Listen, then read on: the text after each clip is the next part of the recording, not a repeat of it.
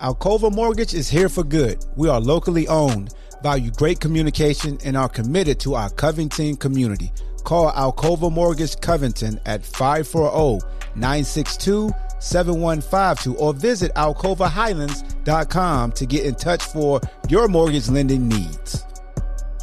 Alcova Mortgage, NMLS ID 40508. NMLSconsumeraccess.org. Equal housing lender. Terms and conditions apply. All loans subject to credit approval.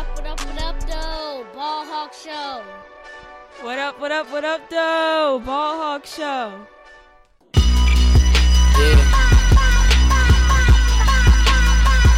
If you know, you know. If you know, you know. Bricklayers in ball shorts, coaching from the side of the ball court. If you know, you know. One stop like a Walmart. We got the tennis balls for the wrong sport. If you know, you know. If you know about the carport, them trapdoors supposed to be awkward. If you know, you know. That's the reason we ball for. Circle round twice for the encore. If you know, you know. What up, what up, what up, what up, what up, what up, what up, what up, doe? Welcome to the Ball Hawk Show podcast. I'm your host, Ahmad Hawkins. Appreciate you taking time out today to listen to the latest episode of the show. Today's episode, we will be recapping the South oldest rivalry between North Carolina and UVA. Football, that is. Um, before we get started, salute to everybody that's um, a first time listener. If you're a regular, I appreciate you. If you was a person that went on strike for a little while and came back to the podcast. I appreciate you, man. Um, as always, make sure you subscribe on all the major podcast platforms. Salute to Bleav Network, where we are exclusively at um, off the jump, and then it's shared to platforms like Apple Podcast, Spotify, uh, Amazon Music. Is Amazon Music? It's on a lot of platforms now, so I appreciate that, man. Make sure you leave uh uh leave a review too on Apple Podcasts, man. It definitely helps with the algorithms. Trust me. You know, you leave five star review, hopefully, and you just write one sentence, and it helps. It helps with the visibility. So I definitely appreciate you. Uh, salute to the sponsors, the people that keep the lights on for your boy, because as you can see, I don't charge for podcast episodes. I don't do a Patreon. Um, at this point, I just like to put product out there, but business is changing. Your boy might have to start charging, but right now it's free 99 because of these great sponsors. First of all, salute to Bet Online.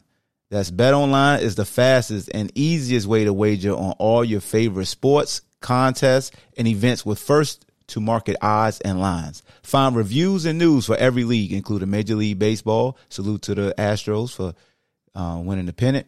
The NFL, my Eagles are undefeated. The NBA, Ty Jerome is with the Golden State Warriors. NHL, combat sports, esports, and even golf. Bet Online continues to be the top online resource for all your sports information from live in-game betting, props, and futures. Head to Bet Online today and use your mobile device to join today and make your first sports bet. Use our promo code BLEAV50 to receive your 50% welcome bonus on your first deposit. That's BLEAV50, B L E A V 50 50. You know, so B L E A V 50 to receive your 50% welcome bonus on your first deposit. Bet online where the game starts. So to salute to Bet Online. Also go to ableinsurance.net for all your insurance needs. That's home, business, auto, life insurance. The great people at Able servicing the state of Virginia for over 20 years. Definitely hit them up. Tell them the Ball Hawk sent you, and they will find an affordable policy for you and your family that can help you get on the road and not be riding dirty out here in these streets. Also, Alcova Mortgage. Go to alcovahighlands.com. That's alcovahighlands.com. If you need to refinance, you need a loan. Uh, the holiday season is, is upon us. So make sure you tap into the great people at Alcova Mortgage. Go to alcovahighlands.com. All right, my people, let's jump right into it. Got to recap this game. Um, this game was more enjoyable to watch. We can all agree that Miami game was some trash can juice to watch.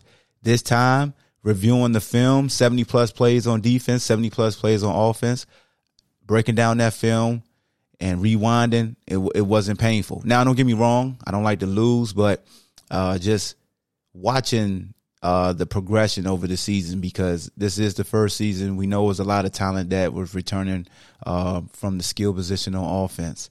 Uh, but yeah, this this game right here wasn't. I don't know how to put it because I don't want to make it seem like I'm creating more victories or I'm happy that we didn't get blown out by a ranked team.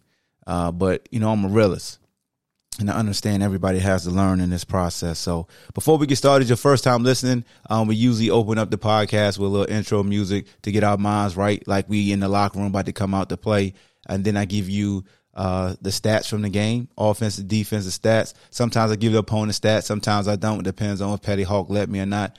Um, and then we get into some fun facts from the game, you know, milestones, and then I get into my analytical segments to where I break down what we did on offense from reviewing the film and what we did defensively from reviewing the film, and then my final thoughts. So usually the the recap, um, I try to keep between forty five to an hour.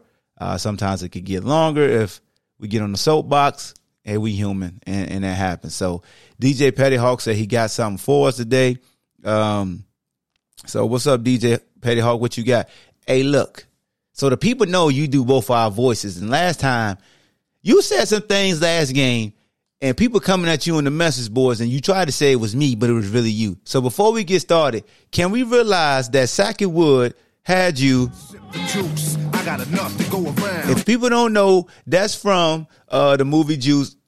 Uh, Rakim, Know the Ledge. That's the song when he say "Sip the juice." Sip the juice. I got enough to go around. You said Coach Kitchings better not use the tight ends and use four wides because we got to keep pace with, uh, with, with UNC because they score so much and blah, blah, blah. But your offensive coordinator, you're not a coordinator, Hawkins. Okay. You don't coordinate.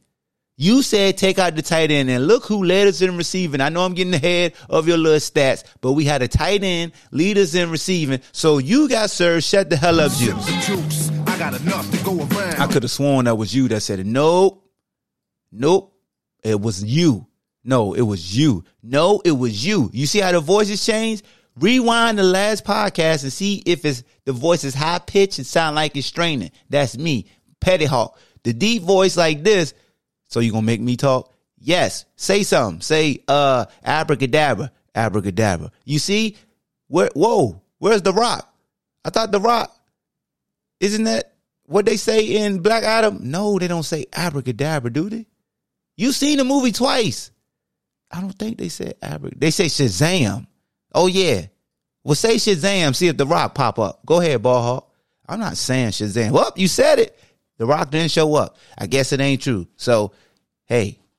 Now let me get to my DJing. So that uh that light skinned dude from Canada that you don't really care for because you like Pusha T. He dropped the album with a dude that got a 21 in front of his savagery. They called him 21 Savage. That's his name. Yeah, man, Drake and 21 Savage. Can I play a song from them? If if you edited it out, you could play a song. All right, so I'm gonna play a song from their new album, and uh, it's called On BS, cause I'm on BS today. Let's go.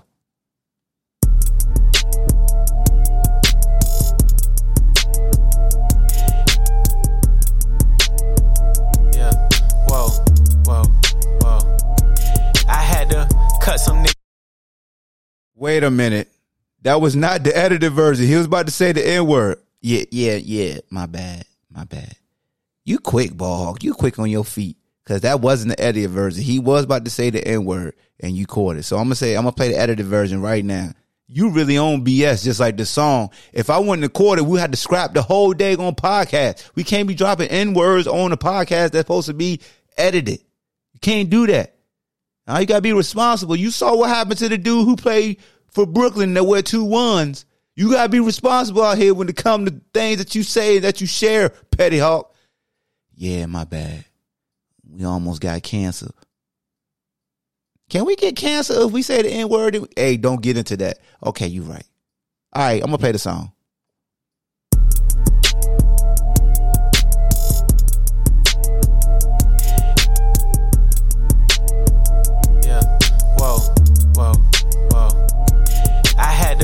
Cut some off, they didn't mean me no good. I come from the ghetto, so my trunk is in my hood. She wouldn't wear no panties around me, even if she could. Gave out plenty spankings till they got it understood. The nosebleeds, baby, come on this wood. If you know it's tension, don't come around me like it's good. I got street smarts and you can't get this out no book. I can't right my wrongs, but I can still write these hooks. All time to get exposed, gang. Banned from around here, come get off your show, savage. Say you and he hit it on the nose, but that border's open why you acting like it's closed. I don't know. Y'all be going in and out recessions the same way that I be going in and out of Texas, or in and out my sessions, or in and out her best friends, or in and out these courtrooms. My lawyer like objection. Yeah, whoa, whoa. All my Spanish Boricua. Water on my neck, these diamonds came with Coral Reefer. She from overseas, I had to buy her a new visa. Met your wife in Vegas, but I hit her in Ibiza. She a supermodel, so she only eat Caesar. Used to date a rapper, but he acted like a diva. Hustling backwards, out here ballin' with the Rhea. How that I feel like I could lift a tree up. Seen too. All right, all right, Petty Hawk. I got a song that I know everybody gonna enjoy. Okay, I'm gonna play my song right now. All right, you know what I'm saying? It's more. We we gonna get up and dance to this one right here. Let's go. Let's go. Come on. We gonna set the mood right. Oh, that's the DJ Zay. Five in the morning, I wake up to five for my yearning. Yeah, my mind is a warning. Pray to the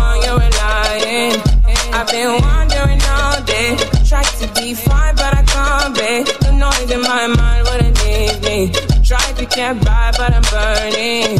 I'm behind, my mind it runs. All these thoughts are troubling.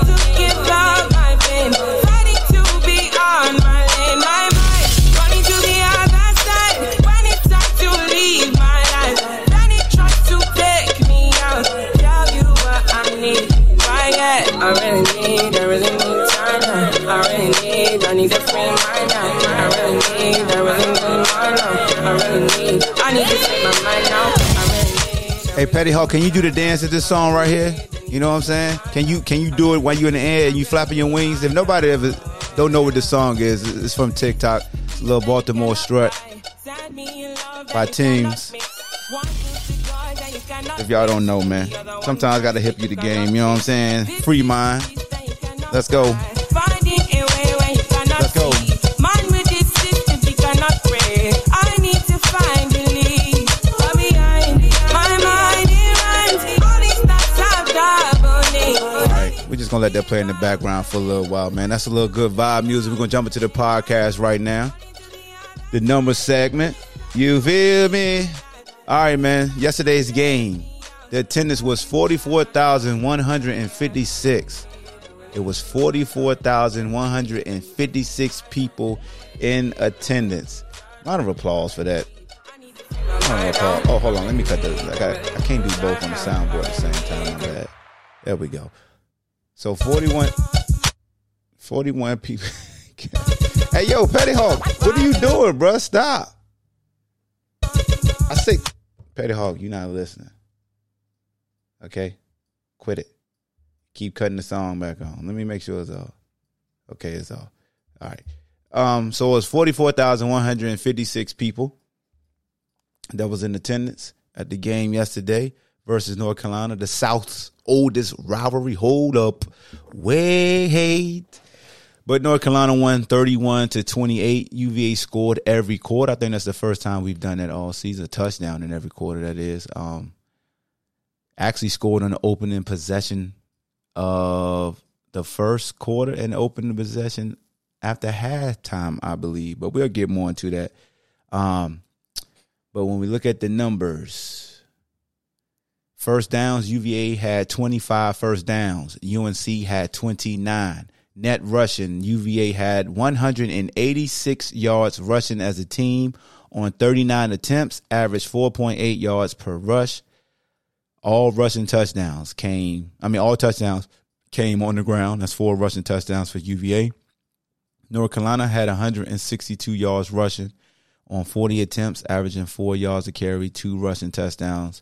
Passing yards, UVA had 232 passing yards on 35 attempts, North Carolina had 293 yards passing on 37 attempts. Uh, UVA averaged 6.6 yards per attempt. UNC averaged 7.9 yards per attempt. UVA averaged 13.6 yards per completion, while UNC averaged 11.3 yards per completion. Total yards, UVA had 418 yards of total offense. UNC had 455 yards of total offense. UVA ran 74 plays, oh, offense, 74 offensive plays, and UNC ran 77 offensive plays. Average yards, average gain per play, UVA, UVA averaged 5.6 yards per play, while UNC averaged 5.6 yards per play. Penalties. UVA had eight penalties for 47 yards, and about four of those happened on the kneel down situation that I'll talk about later. And uh, UNC had five penalties for 45 yards. Time of possession, UNC won that. They averaged they had the ball for 33 minutes and 28 seconds. UVA had the ball for 26 minutes and 22 seconds. Uh, UNC dominated the time of possession in the second half. They had the ball for 9 minutes and 35 seconds in the third quarter and 10 minutes and 19 seconds in the fourth quarter. UNC was 7 of 14 on third downs. That's 50%. UVA was 7 of 13. That's better than 50%. UNC was 2 of 3 on fourth down. UVA was 1 of 1. UVA had four trips to the red zone and scored four touchdowns. That's I know. That's being petty from last week. My bad. My bad. Four touchdowns in the red zone on four trips. Um, sacks. UVA had four sacks. UNC had one sack. And there were no points off of turnovers, even though UNC generated a turnover. If we look at individual, uh, Mike Hollins led us in rushing. Career high 16 rushes for 75 yards, averaging 4.7 yards an attempt. Brennan Armstrong had 12 rushes for 64 yards if you factor in the sack. Um, he averaged 5.3 yards per rush. Ronnie Walker Jr. was good seeing Ronnie Walker. Six carries, 30 yards, five yards a pop. Xavier Brown had five carries, 17 yards. He had a touchdown, and also Ronnie Walker had a touchdown. Brennan Armstrong had two rushing touchdowns. Elijah Green led the uh, Tar Heels in rushing with 91 yards on 22 carries, averaging 4.1 yards a rush. Drake Maye had 16 carries for 74 yards. When you factor in the yards lost for sacks, he averaged 4.6 yards per rush. Uh, passing, Brennan was seven to 30, 17 of 35, one um, interception. 17 to 35, that's less than 50%, right? Yeah, so that's less than 50%. Um, and it was sacked one time. Drake Maye had 11 incompletions. He was 26 of 37, 293, two touchdowns, sacked four times.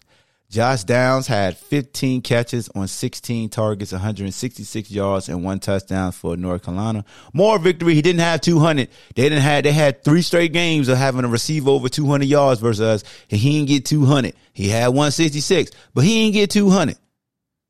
That joker right there. I'm, I'm gonna break down how difficult it is to stop that that that dude. They threw the ball to him 16 times. You know, sometimes we be having folks complaining about a receiver getting targeted. I, I, guess you can't like the only time you can get mad at a receiver being targeted a lot if the the the target the catches and the target ratio is off. Like if you get if he got targeted 16 times, they had like seven completions, you could have an issue. But when he got 16 targets and 15 catches, you really can't complain that a quarterback's throwing to one guy. You really can't.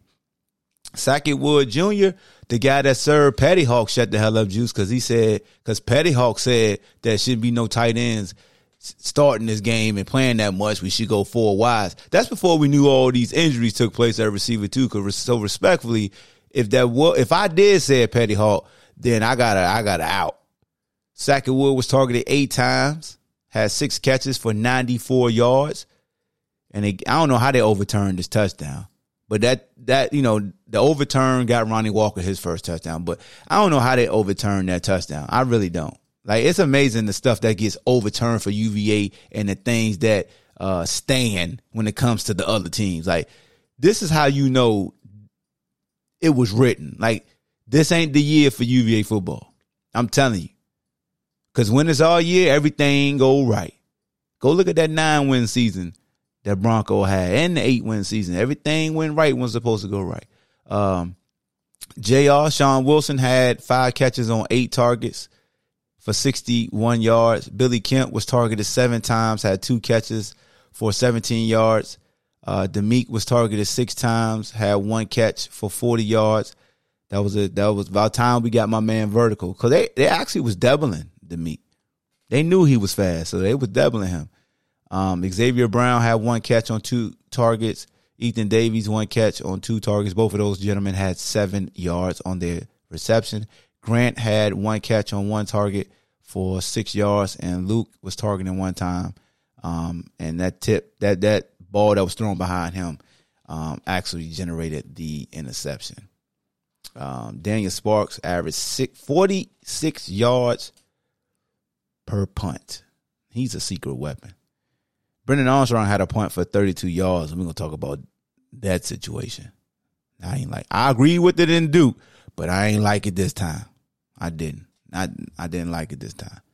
And I don't know if the punt generated in UNC scoring points or not, but I just didn't like like the approach. So we'll we'll jump into that. Uh, defensively, Cedric Gray led UNC in tackles. He had 16 tackles. He had a sack. He had two tackles for a loss and two pass breakups. The reason why I pointed him out is I was impressed by him. I told you in the uh, preview that I thought he was a good linebacker. Like he's super active. Um, great vision.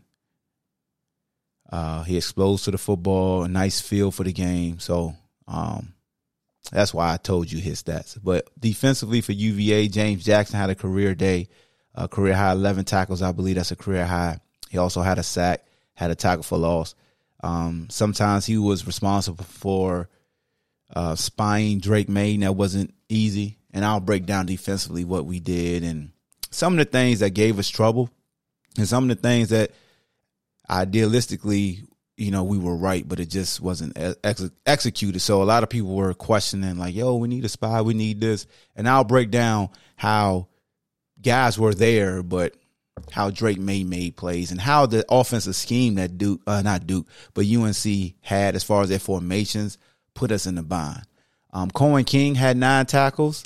Uh, Nick Jackson, nine tackles, a sack, a tackle and a half for a loss. Aaron Faumui had a had eight tackles and a half a tackle for a loss. Jonas Sanker, six tackles. Antonio had six tackles. Fentrell, five tackles. OA had three tackles and a sack and a tackle for a loss. Cameron Butler had uh, three tackles. Hey, Cam, I met your peoples, man. I was at uh, BJ's Brew House on Friday. Met your people from West Virginia. Then got to chop it up with them um, at the game. Saw them in the stands as well. Salute to them making that trek down from West Virginia to come support you here at home game. So salute to them. Um, my man Gucci Man had two tackles. They tried to target him a couple times on long plays and it didn't work out. Uh, PA had a sack, two tackles, and a tackle for a loss. PA relentless, man. A gear is relentless. Uh, the Juggernaut had two tackles. Chico had had uh, just one tackle. Um, and let me see. Daniel Sparks had a nice tackle on a punt return. Xavier Brown had a tackle. Grant had a tackle. Uh, Micah had a tackle. Dave had a tackle, and Jack Camper had a tackle. So that was the individual stats. Um, let's see. I'll go over. I'll go over the defense first. Let's go over the defense first, right? So defensively, uh, I thought we played. So I thought we played well defensively, right? Because this is an offense that came into the game averaging basically 42 points a game, 41.8, uh, 167 yards rushing the game, and then 334 yards passing. So we held them under their their 130, their 334. Uh, but hold on, hold on. Before I get to that, let me shout out my man BA. Shout out to Brennan Armstrong, man. He became the 15th player in ACC history with 10,000 career yards of total offense, man. I got ahead of myself. Salute to Brennan Armstrong. 10,000 career yards of total offense. Only the 15th player in ACC history. None of y'all saw this coming. I did. Now I'm playing. Uh, this is phenomenal, man. Phenomenal. Um, on the day yesterday, he had 303 total yards. Um, he now has 10,195 total yards of offense for his career. He rushed for a pair of touchdowns in the contest. Um, it marked his sixth time in his career. He rushed for multiple touchdowns in the game. His 20 career rushing touchdowns are tied with former teammate Bryce Perkins for the third most by a quarterback in UVA history. UVA scored on this opening drive for the first time this season. It was a seven play, 65 yard drive that took up four minutes and 12 seconds. Salute, salute, salute. UVA held North Carolina to a field goal in the first quarter and 10 points at halftime, the, few, the fewest points by the Tar Heels at either break this season. UNC came into the contest as the top scoring offense in the ACC and the sixth best in the country.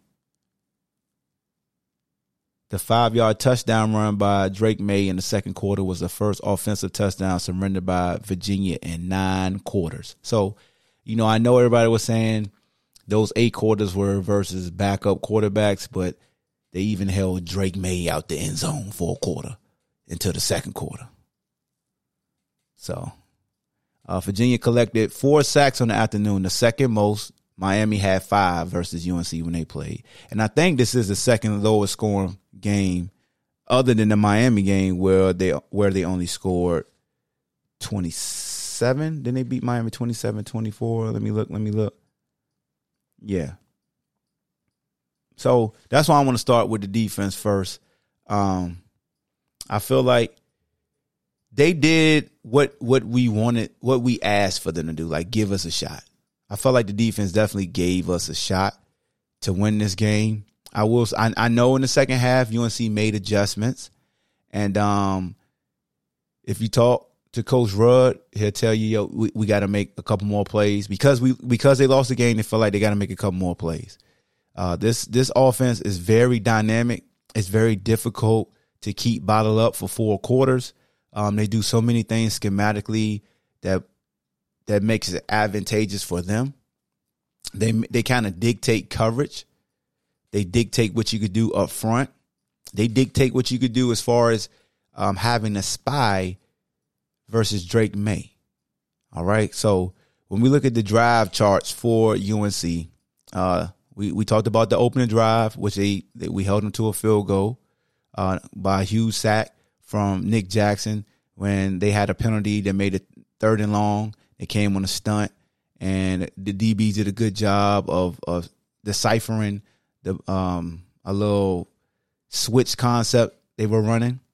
And then the second series, we we forced a punt after they had gotten the possession. So they created an interception. Then our defense forces a six play, 29 yard punt.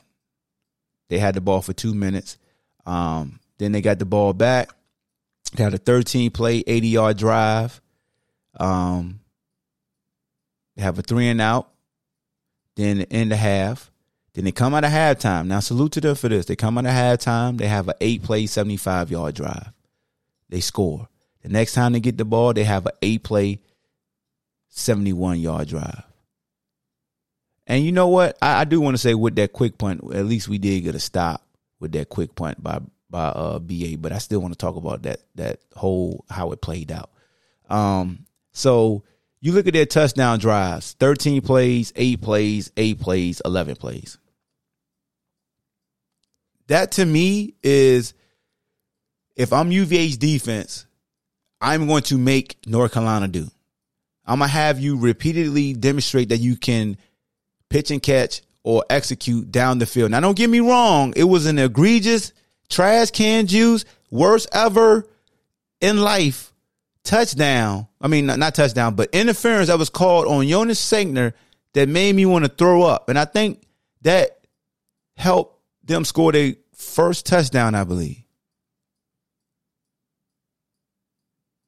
It might have been the first quarter, third quarter. Was it? The, I mean, I mean, the second or the third? No, couldn't have been the first quarter.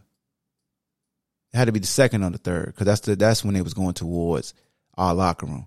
But anyway, that interference call on second and either second and fourteen or second and twenty four, whatever it was, that referee did not realize that Jonas was actually looked back for the ball, and the ball was thrown behind the tight end, and Jonas got there.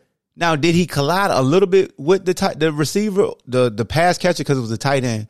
Yes, but the ball was underthrown and Jonas was looking back. Like sometimes, man, I, I really, I really wish, I really wish, and like wh- when it comes to receivers on the back end, uh, ref, uh, policing the secondary, can you at least like get guys who used to play DB or send them to a defensive back school to let them know how hard it is to play that position? Like that, that right there, like you ask a guy to look back for the ball. He looked back for the ball. Not only did he look back for the ball, but he hit the ball. So how's it interference when soon as he collided with the pass catcher, the ball hit him? And then the and the flag came so late. Like that killed it. Like that would have put up been third and long, and we would have kept them out the end zone. That would, like to me, that that right there, that right there, we never we never truly, and I want to say that may have been the. I should look at. Let me. I. I could. I could look at my phone right now, but I don't want to make. I don't want to make it. Um. I don't want to. I don't want to make it be like so, so uh like quiet. But ah, I want to say it was the second quarter. I want to say it was their. It was their touchdown. It was their first touchdown in the second quarter. I want to say that's when it happened. Cause that to me is when our offense was was rolling. Let me see what our offense do after that. We scored. After they scored, we scored. Yep. So you take so because it would have been third and fourteen or third and twenty four. It was either third, it was either second and fourteen or second and twenty four. I don't remember when the cut up. It was either second and fourteen or second and twenty. Matter of fact, I got all the plays right here, and all I got to do uh, if if it if it get too quiet, I'm sorry. But let me see. There we go. It was in the second quarter. It was second and 24. Drake Maye pass incomplete to number 88, K Morales, penalty, UVA pass interference. It was second and 20, they going four. And they scored on on Maye scramble. How many plays later? One, two, three, four, five plays later.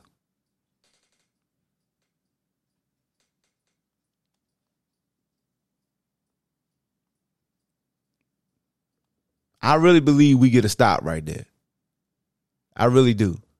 Third and 24, I don't think they get that. And they're not in field goal range.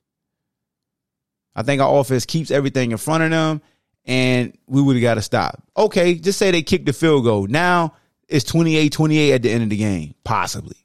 Possibly. I'm just saying possibly. Because I know people saying, well, they had the ball late and all. We wouldn't have kicked the onside kick we would have kicked it down. Like I'll take my chances to just. I mean, any hypothetical can be right. You know what I'm saying? Like a UV, uh, UNC fan said, "Well, we still would have won because we would have had the ball last three minutes left and we would have took it down and scored on y'all." You could be right because hypotheticals. Here's the thing about hypothetical situations, ladies and gentlemen. If you don't know, both sides can be correct in a hypothetical because we're both creating it on the fly. you know what I'm saying? So, but that that that pass interference was nasty. It was nasty. Another thing, I don't know what these refs was looking at, but when the hands, if, if a lineman has his hands on the outside framework of the defensive lineman, meaning the defensive lineman has beaten him and got his hands inside and their hands on the outside and they grab cloth, that's considered, that's a hold, man. If we chasing somebody and you start seeing the name of their shoulder pads, ref, that's a hold. Again, UNC, that's a phenomenal offense. They don't need no help. When it's not warranted.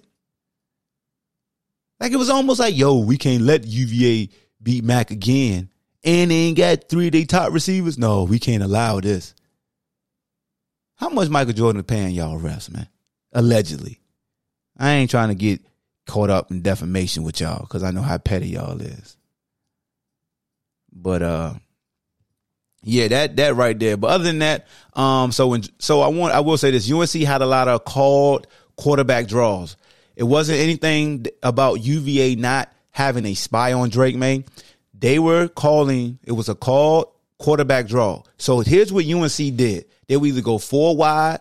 So basically, they go ten personnel, one back, no tight ends, four receivers. They go quad, so it's two by two. And what they would do is they snap the ball to Drake Maye, and they would swing the back out while they would swing the back out, that's causing one of your backers to shuffle them because they knew we're playing man. So we're playing man. They run quarterback draw. They swing the back out. So now James Jackson will have to honor that swing route. Okay. So he had to slide outside the tackle box. Nick Jackson standing five yards. He's bouncing, bouncing, reading the eyes of the quarterback. So once they snap the ball, if we have a one technique, the center will hit the one technique with his flipper, and then he will proceed to run up the field at Nick like a lead blocker. So while we have four guys rushing, they got five pass catchers that we have to honor. You got Nick one on one, not only with the center, but with Drake Maye. So it was like an ISO. So Nick is forcing uh, Maye to pick a side, and he did a great job of reading this block. So a lot of people saying, man, we need a spy. We need a spy. We, we did have a spy. They were releasing the center up the field because it was a call draw play. Um, so that's the first thing. Um, another thing, it was times where we would be in a zone and Drake Maye will, uh, will see that our end would basically get a good get off. So our our ends would get a good get off off the field, and they were they would instead of them having an educated hoop where they would run the hoop and keep it skinny to compress the lane, they would beat the the tackles like fast, and Drake Maye would notice that immediately he would take off. To me, I was more impressed by his pocket awareness and his pocket mobility. It like I like in anything, Coach Rudd would say, "Yeah, we could have did a better job X, Y, and Z." But I tip my hat off to that kid because he knew where the threat was pre snap. And when he snapped the ball, he would understand um, where his receiver would attack and what the, vac- where the vacancies in the defense would be. He would immediately go. Because with so when UNC having their best receiver in the slot, this is what it does to the defense. Understand this: any defense that you see, the best defensive back, the best corner is usually the best. Okay, the best cover guy is usually an island guy, meaning he's on the outside. So what North Carolina does, and even the LA Rams do it, they put their best receiver in the slot. They do. They're going to force your hand. You really going you if you're going to play zone, then if my guy is crafty enough, he's going to eat you alive because I got my best receiver going up against linebackers and safeties. Now, if you had the personnel to bring your best cover guy and put him in the slot in the perfect world, you good to go. But how is that going to mess up the integrity of your defense? And we're talking about college football, not professional football, where you can. That's all you do all day. They don't have to go to class. In some colleges, they don't, still don't go to class. But you see what I'm saying. So with our defense, and and coming to the game, I knew it'd be difficult for us to uh, defend Josh Downs because we asked our safeties to cover slots and we asked them to cover them from eight to nine yards off, and that doesn't put them at the best position. And it's not a knock on Coach Rudd. This is on any scheme. Like anybody you've seen play North Carolina, Josh Down gives them fits. This scheme is tough to stop with him with that type of slot receiver. Facts. Because he got little choice routes, they put him in motion. They they they jet motion him. They they orbit motion him. They they give him whip routes. They give him smash routes. They give him speed outs. They give him Dino routes. They give him uh bang eights. Like that kid runs like I'm impressed by that kid. And you know, a lot of folks like, oh, you're taking like it's not you're not holding the defense accountable. I'm still holding the defense accountable. I'm just letting you know, like, it's tough to stop that joker. Like when you look at the touchdown he caught against Jonas Sanker, by alignment, they looked at the ODU game. Remember, ODU had their best receiver run the corner route and they put their tight end on the outside? Well, they did that, but they did it in trips. They had Green as the as the X receiver all the way out. Instead of having Downs as the number two receiver and the tight end as the number three, they put their tight end as the number two and put Downs at number three. So what that is, they wanted to see how we would defend it. Right? Now, if you put Nick Jackson on Downs, you're tipping off that you're probably in zone. But once they saw Nick Jackson went to number two over the tight end, and they saw Jonas Sanker come down what I call in no man's land. He was like five to six yards off of Josh Downs. And no safety in the middle of the field. Our safety was maybe nine yards. Clary was it over the ball. So in a perfect world, hindsight is 2020. I got to rewind the tape a lot. So make sure you keep that in context when I'm breaking this down of what I felt like they should have did because I rewinded it a couple times. So I got to think about like, ooh, you could have did this. But initially, even coming into the game, I felt like we need to box Josh Downs every chance we get if he's a slot or the inside receiver. Boxing means I'm gonna force you to inside routes, and you may catch him, but I'm gonna knock you out. I'm gonna hit you every time. Now, that will leave Fentrell Cypress on the island, which we was doing anyway, or Anthony Johnson on the island, which we was doing anyway. I just don't know how that plays a role with the linebackers covering the tight ends because that's going to put a lot of stress on them. Because remember, we were using a spy, so we're using the spy. One of our one of our linebackers can't cover now a tight end, so we really can't have help to now uh, double team Josh Downs. I just answered my own question. That's why we couldn't box him in because we had to keep a spy. So again, that's why this offense is tough because they split they they're, they're splitting you out. It's just like when we see Sackett Wood uh, versus like a Syracuse lining all the way out as the X, and people like, why are we lining them all the way out? We're trying to see if they're gonna put a linebacker out there or if they could put a, a DB because they put a DB out there. We know a zone. We know it's some type of short zone. You put a linebacker out there, you showing me his man, and you got one less like aggressive uh play reader in the middle of the field. So now the quarterback can make plays second level if he see an opening. Um, but on Josh Downs, they ran a little. So not only did he run a corner route, but they ran a corner route switch. So what what happened was he ran up on um, Jonas and he stuttered. He gave a little in and out move and he slowed down just enough for the outside receiver, which was, the tight end, to come under him to try to naturally pick Nick Jackson. That was the first read. Nick Jackson did a good job of deciphering through traffic, played the upfield shoulder of that tight end on the end cut, had him covered. But with him having him covered, Jonas went underneath Nick. And when he went underneath Nick, he was dead to rights. And Antonio was so far in the middle of the field and playing so shallow that there was no way he could help. Now, if Josh Downs was running a post route, I would love to see how Antonio would have been able to help.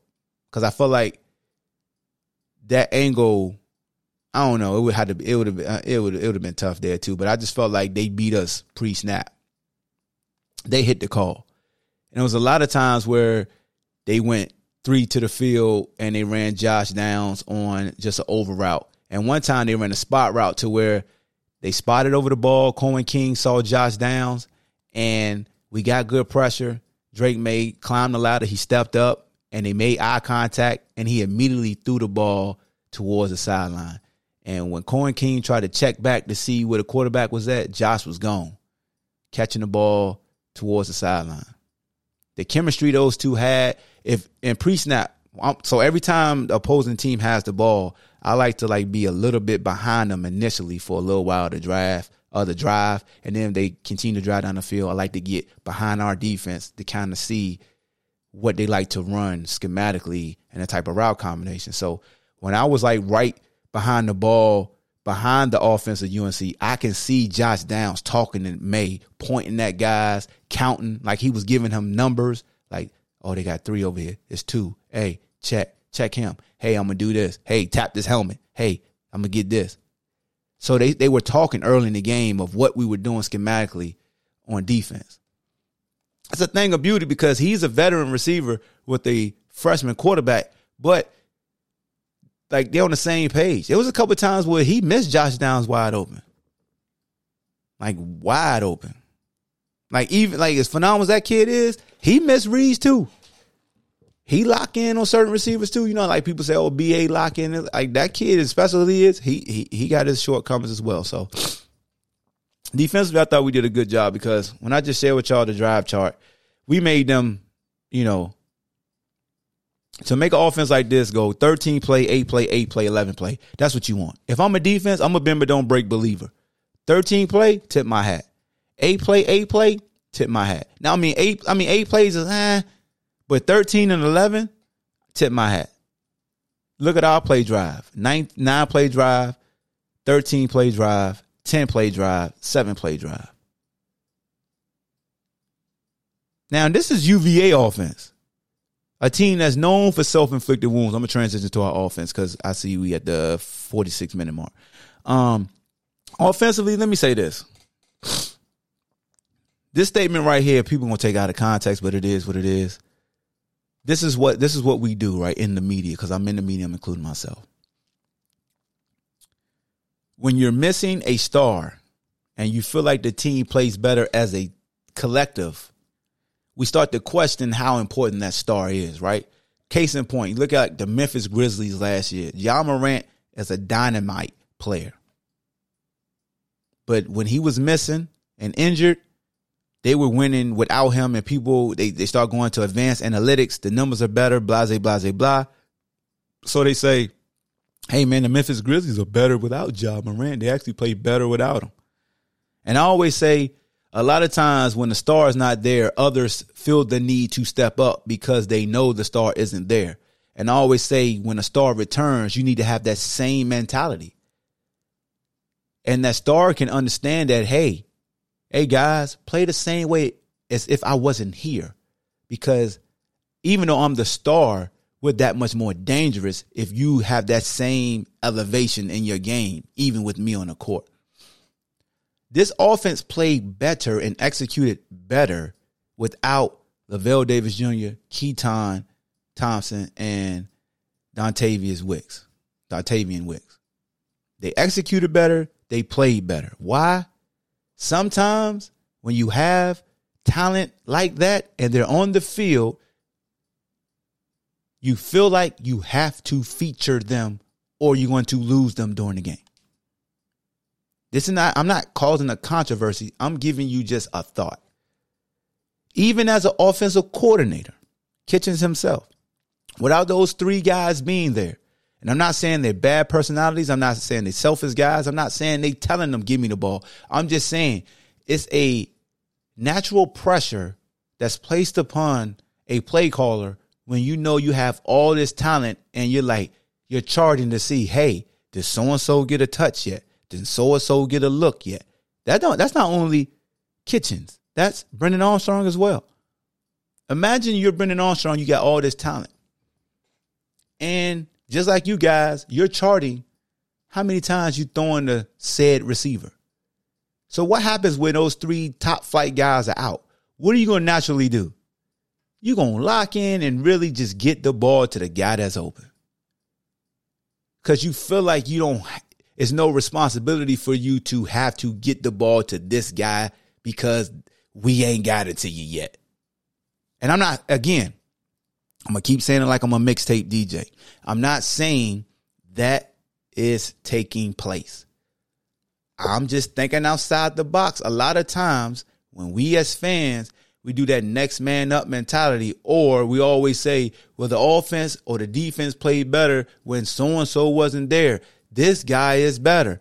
sometimes the approach and the mentality improves. That's more healthy. So when you see us going to Sackett Wood, and like so that first drive, what I liked about it is we ran a lot of switch concepts. We had a tight split with a tight end off the ball, and at the snap of the ball, the routes were crossing each other. So it was causing like a natural pick, and we were stopping. It was we call it a switch concept where you switch your landmarks and you stop. So you got JR coming close to BA, five to seven yards, stopping. Then you got Sackett Wood on like an arrow route going out, just saying, hey, if you're in zone, I know the that the receiver will be in the window inside of this Mike linebacker. But if you're a man, I know that now that receiver coming on that switch um, stem is going to naturally pick that Mike backer or that Will or whoever that inside buck backer is that has to cover Sackett Wood on the arrow route. It's a natural pick and he's going to be chasing. I like that we utilized that early, right? We kept it s- simple because we felt like we have to be simple and you got to make sure you're truly playing complementary football because you know the talent level drop. But I always say this because I say this, I was saying this when I in another podcast platform when I was talking about like the Dallas Cowboys and and uh, Cooper Rush, right? How people say, "Oh, Cooper Rush is playing. Look how the, the offense is playing. Blah, look at the play call." And I always say, I think the best thing that offensive coordinator could do is have that same approach with Dak Prescott when he came back as he had with Cooper Rush. Meaning, understand you have two backs who could get it going running the football. And if you're running the football, now you're dictating that somebody has to come down in the box, and now you, you can utilize play action, and you can cause you create better passing windows for your quarterback. The quarterback, no matter how much you pay them, should not dictate how you call a football game. Because at the end of the day, you are getting paid to call the game. You are. So I feel the same way with offensive coordinators, defensive coordinators. It, it should not matter how many five stars you have on defense. Like you should call the game the same way that you see it versus who I have. Now, now, no, no, don't get me wrong. Skill set comes into play, but if you can make it, if you can dumb down your scheme so much that you allow the talent level to elevate it to different. Now, that the talent level always um, elevated to different tiers, if that makes sense, right? So if I call a game the same way, no matter who's in there, the talent will give me an added bonus. So if I have a four six guy and I know I can run smash concept where I can run a five yard a five yard hitch on the outside, I can run number two. I can run say if we so if we in just two receivers, right? We run smash, five yard hitch, run a corner route, right? So if I have a big tight end, I still hey we're gonna run it the same. Big tight end to catch it might get pushed out, but what happens when I got a top flight route runner who has four three speed, and he give you something at the top of that corner route? He may that may now turn into a touchdown.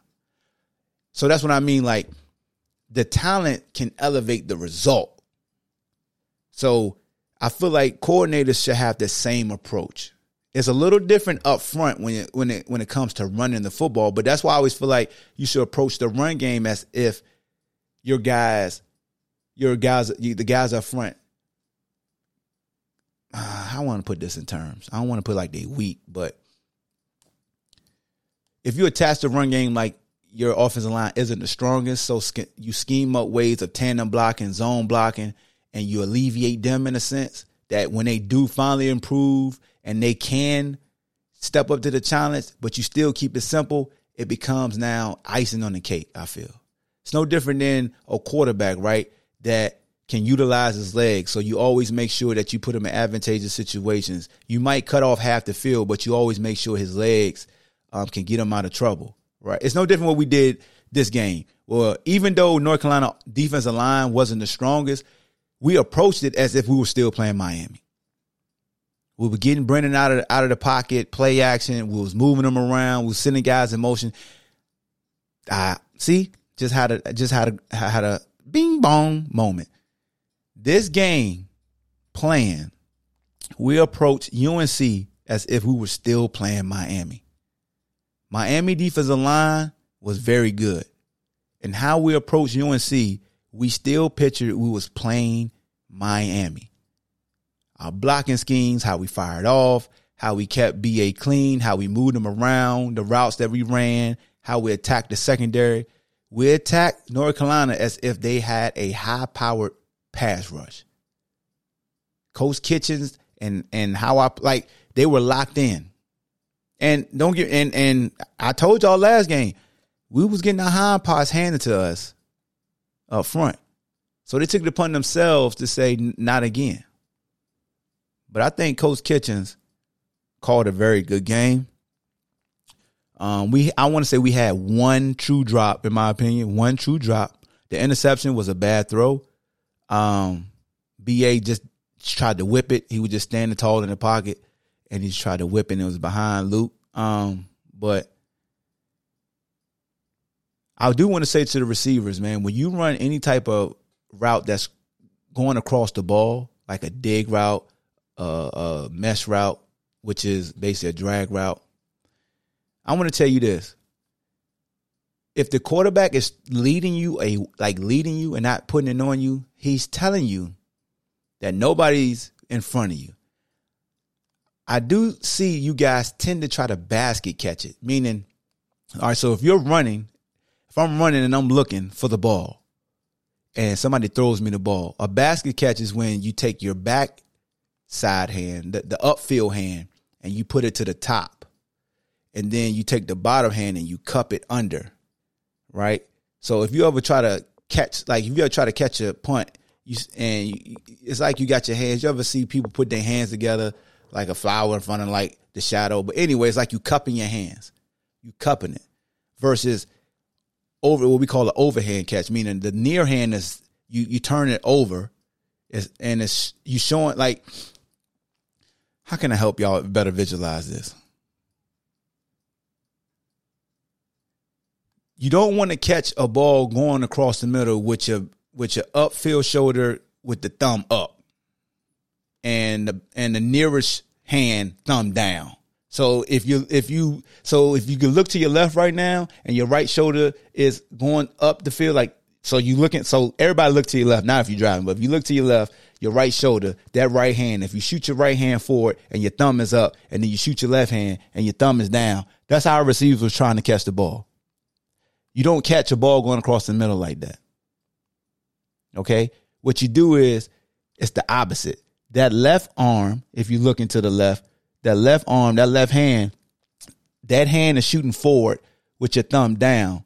And now you're bringing the right hand with the thumb up and you diamond like that. That's how you can reach out and catch it. The two times where Davies and Davies would have scored if he would have just kept running through the ball and just put his his nearest hand on top with the thumb down and diamond like that, he would have scored. And then one time, uh, I think JR was going across the middle and he tried it. They just got to run through it. Now that, yeah, that's that's that's something that I know. And it's like sometimes in the game, man, you just feel like somebody about to light you up, so you just like kind of die real quick. And I could never. It's all and, and sometimes that's what people call alligator arms when you try to catch it the way I was the the cat the, the way I was telling you that they were doing. That's what people call alligator arms. That's alligator arms. Not saying they were using it.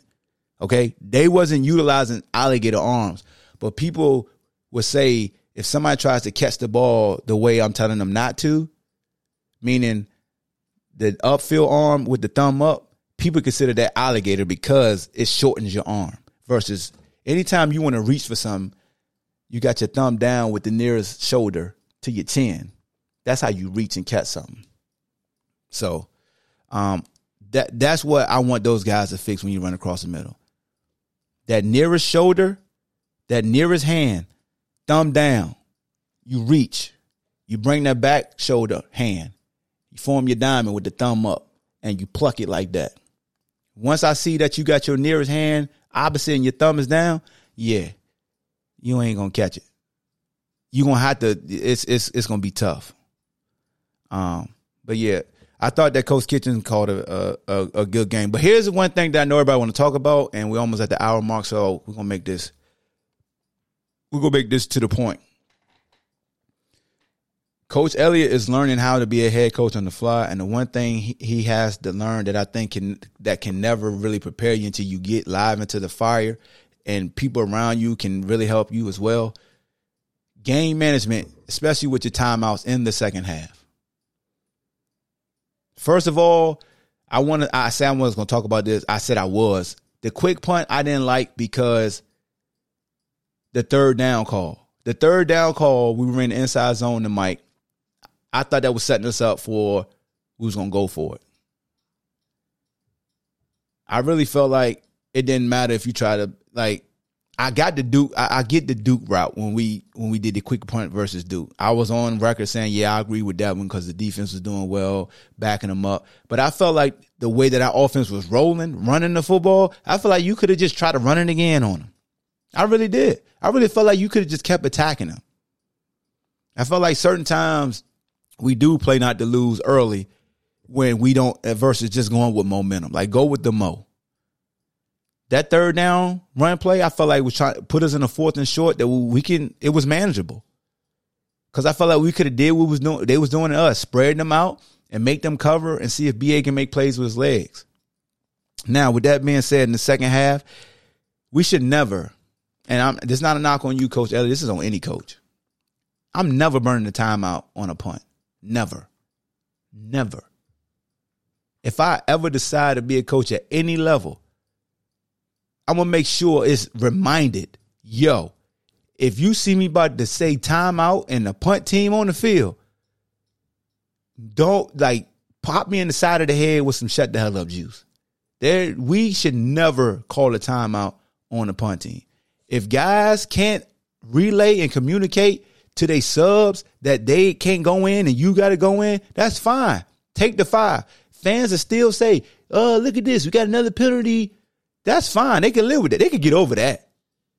But you gave yourself no chance to really win late in the game. And even though a lot of y'all fans left who was down by 10, too, I want to say that as soon as they scored 31, all y'all started, some of y'all started leaving, man. Come on, man. Don't do that. Don't do that.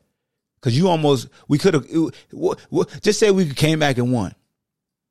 You ah, dang, I left. Dang, we shouldn't have left. Like, don't do that, man. Let's let's stick let's stick to the end, man. I appreciate the forty four thousand one hundred fifty six people that came in attendance. I can't tell you what to do, but just because we down by ten, like I know our offense been eh, but they went down and they scored. Then was all sides on the on the on a on the um was all sides on the on sides. But here's the thing. I did like his thought process though, because that reminded me of arena football. It's like, all right, what I'm gonna do is I'm gonna, I'm gonna cook it onside, make it short field. So even if you do get a first down, and if he had timeouts, it's a short field, meaning you got to come to us. Because some people like, oh, he should have just kicked it deep. I was like, yeah, he could have, but you know, I don't know. I just think you you can't burn no more timeouts, bro in the second half. Just take the penalty. Like real talk. Even if they line, if if you line up, like, cause we need them, bro. Depending on the game, but you you can't. And this is this is this is first year coaching. There's a lot of things Coach Elliott is learning, and that's why when people say you need to fire, fire, fire, like this is his first time as a head coach. It's gonna be growing pains. A lot of people don't got jobs in front of millions of people. We see him learning every day, every week. He's super transparent in his uh post game interviews and in uh the coach's corner. You know what I'm saying? With my man uh John Free, John B. Free. But don't coach, don't burn no more don't no more timeouts on punts, man. Take the five. Take the five. That's gonna be the motto. Take the five. If y'all high pots can't get out there in your damn special team, you gonna run five gases during the week too. The hell is y'all doing? How you not know who out there? They do punt alert on third down. You got 40 seconds before it even take place to know if you there or not. And the backup should be prepared. You should be watching.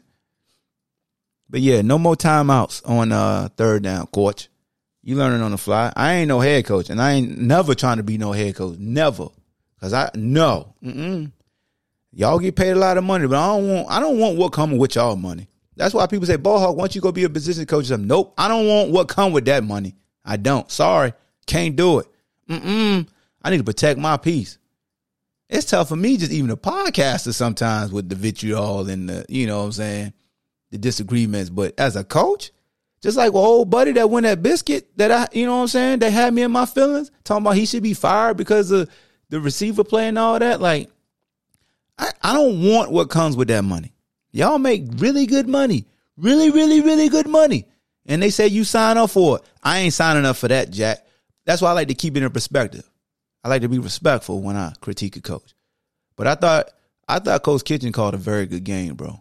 Shout out to Ronnie Walker. Y'all ran hard. You backs ran hard, man. I will say Xavier, slow down just a little bit on inside zones, just a little bit. Cause you so explosive, you're running to alignment. It could be an open gap to your left, and you might just stumble some. Versus if you just patient and keep your feet up under you, once you find that gap, you'll accelerate right through it. That's the one thing. But I'll tell that young bull, slow down just a little bit, just a little bit, bro. Cause once you like, cause you ran over two dudes yesterday, that was phenomenal though. Ronnie Walker reminds me of Tyree Foreman. He runs just like salute to Tyree Foreman from Maryland, one of the best running backs to come out of the area now is a running backs coach. I think Tyree is at is Tyree at Towson? I don't know where Tyree at now, but I think he is. But my man Tyree Foreman was just like Ronnie Walker Jr., just big, smooth, fast dude. Like Ronnie Walker faster than what he looked like when he running, and that's how Tyree Foreman was. If if if Ronnie is healthy, I really like how we can run the ball. But Ronnie, Mike, and Xavier, yes, sir. I like that. Y'all boys ran well, bro. Offense, y'all did a good job. We came up short. Um, BA, I I, I really think you. I, I thought you took touch. You you you took some heat off the ball and you demonstrated touch yesterday. You you had more catchable balls. Whoa, pause. Like it was catchable throws. It was. It was like nice pitch and catch. No 100 miles an hour. And now everybody wants to wonder, like, when the big three come back, how is everything to come to the fold? Coach Kitchings had the same approach, bro. When those three big time receivers come back, have the same approach. I do want Billy Billy Kemp to get more than just headbanger boogie throws though. Every time we need a play, we go to Billy and it's like third like that that that uh that speed out Billy ran on that third and long when a when the DB grabbed the back of his jersey when he's coming out of his break and he still caught it and then the corner came downhill off the go route. And one of them go routes, JR, man, you gotta go to the line of scrimmage, man. You can't let no DB get up in your chest like that. You played a good game though, but I saw what happened when they was throwing the Billy right there and both y'all in the same spot on the film. It was the same play in which in the fourth quarter, Billy made the catch because you cleared out that time. Don't let that happen no more, youngin. You you gotta go, man. You gotta know when you clearing out. Help a brother help a brother out. HBO. But uh yeah, man, we, we gotta find ways to feature Billy like North Carolina features Josh Downs. We really do. I, and we got the capability. It's in the playbook. But then again, but then again, we can't feel like we got to get the ball to certain. I know I just said when the big three come back, we can't force everybody. So let me stop, man. I, I thought Coach Kitchings called a good game. I did. I, I did. This is one of the one of the better. I was I, I, so I like this game plan. His game plan was was similar to, um, even when we played Louisville. That's the that's the game where B ain't had too many incompletions. I'm th- I think Coach Kitchings getting better and better, and I think this game really made him focus on um, calling a complementary game. And I felt like we could have ran the ball even more. But again, he's the offensive coordinator. All right. And I felt like the players, you players, you executed at a high level. Salute to you. Kudos to you. You came up short. This is a ranked team. This offense is not, this offense was fun to watch. It was fun to watch them on film, just previewing them and, and preparing for them and then watching them go up against our defense. It was fun to watch the chess match. Coach Roy does a phenomenal job. His assistants do a phenomenal job. I will say this.